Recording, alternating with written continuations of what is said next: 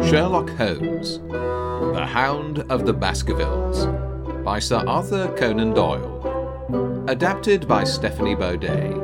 Read by Richard Usher.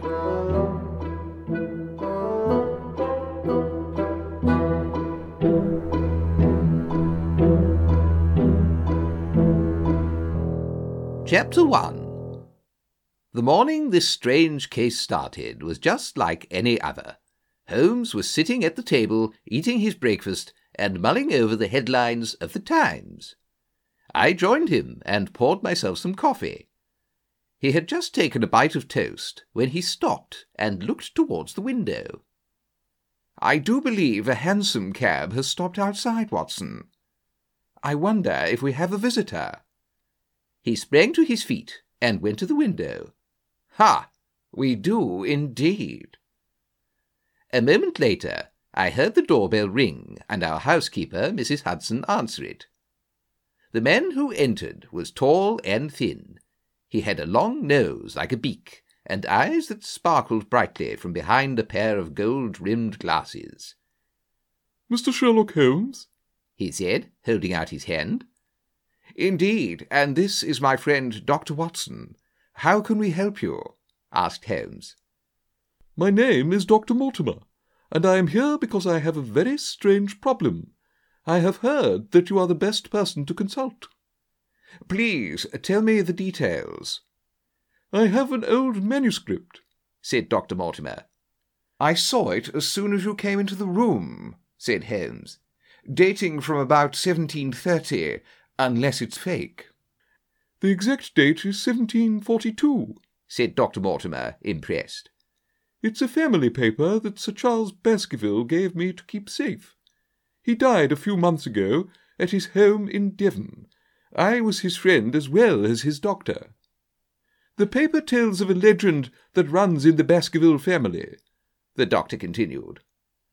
"I am sure that it is connected to the strange problem I have come to speak to you about. Let me read it to you."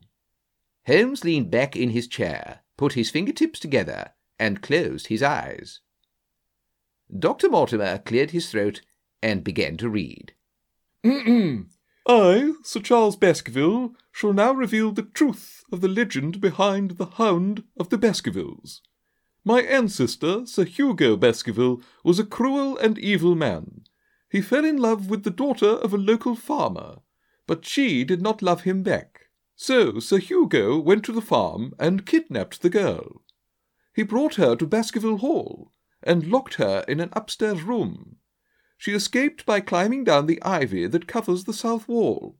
When Sir Hugo learned that she had run away, he was angry. He swore that he would give his soul to the devil if he could just catch her. He saddled his horse, let his hunting dogs out, and gave them her scent from the girl's handkerchief. Then he galloped off across the moor. Sir Hugo's servants followed him. They saw a shepherd who said that he'd seen the girl followed by the dogs, and Sir Hugo, and something terrifying he could not describe. When the men found Sir Hugo's dogs, they were whimpering at the edge of a dip in the moor. Below lay the bodies of the girl and Sir Hugo. But worst of all was the great black beast that stood over them.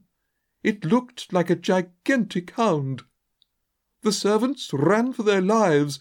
The legend of the hound has haunted the Baskerville family ever since. No Baskerville should ever cross the moor at night." Holmes yawned. "Don't you find it interesting?"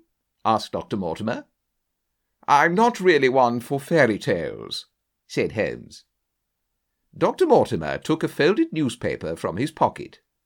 "This is no fairy tale, Mr. Holmes. Here, see this." Holmes took the paper and showed it to me. The Devon County Chronicle. Sir Charles Baskerville is dead. The recent sudden death of Sir Charles Baskerville has saddened the county. He was a very kind and generous man. Local people claim he was killed by a phantom hound, but investigators have confirmed that Sir Charles died of natural causes. The facts are these. Every evening Sir Charles went for a walk down Yew Tree Alley. On 4th May he did just the same. At 12 o'clock that night Sir Charles's butler, Barrymore, found the back door still unlocked. Sir Charles had not returned. Worried about Sir Charles, Barrymore went in search of him. He found his body a little way past a gate that opens onto the moor. It is hoped that Sir Charles's heir, Sir Henry Baskerville, will now move to Baskerville Hall and continue his uncle's charitable work. Holmes returned the paper to Dr. Mortimer. "Thank you," said Holmes, "but I don't see that there is a case here." "I know it seems silly, Mr. Holmes, but within his last few months Sir Charles became very nervous about the legend of the hound. I thought he was just getting carried away with the fantasy, but he was right. The night Sir Charles died, Barrymore sent for me. I examined the body, and there were no injuries at all, but he had a look of horror on his face, and I noticed some strange footprints." "A man or a woman's?" asked Holmes. Dr. Mortimer's voice sank to a whisper. "They were the footprints of a gigantic phantom hound."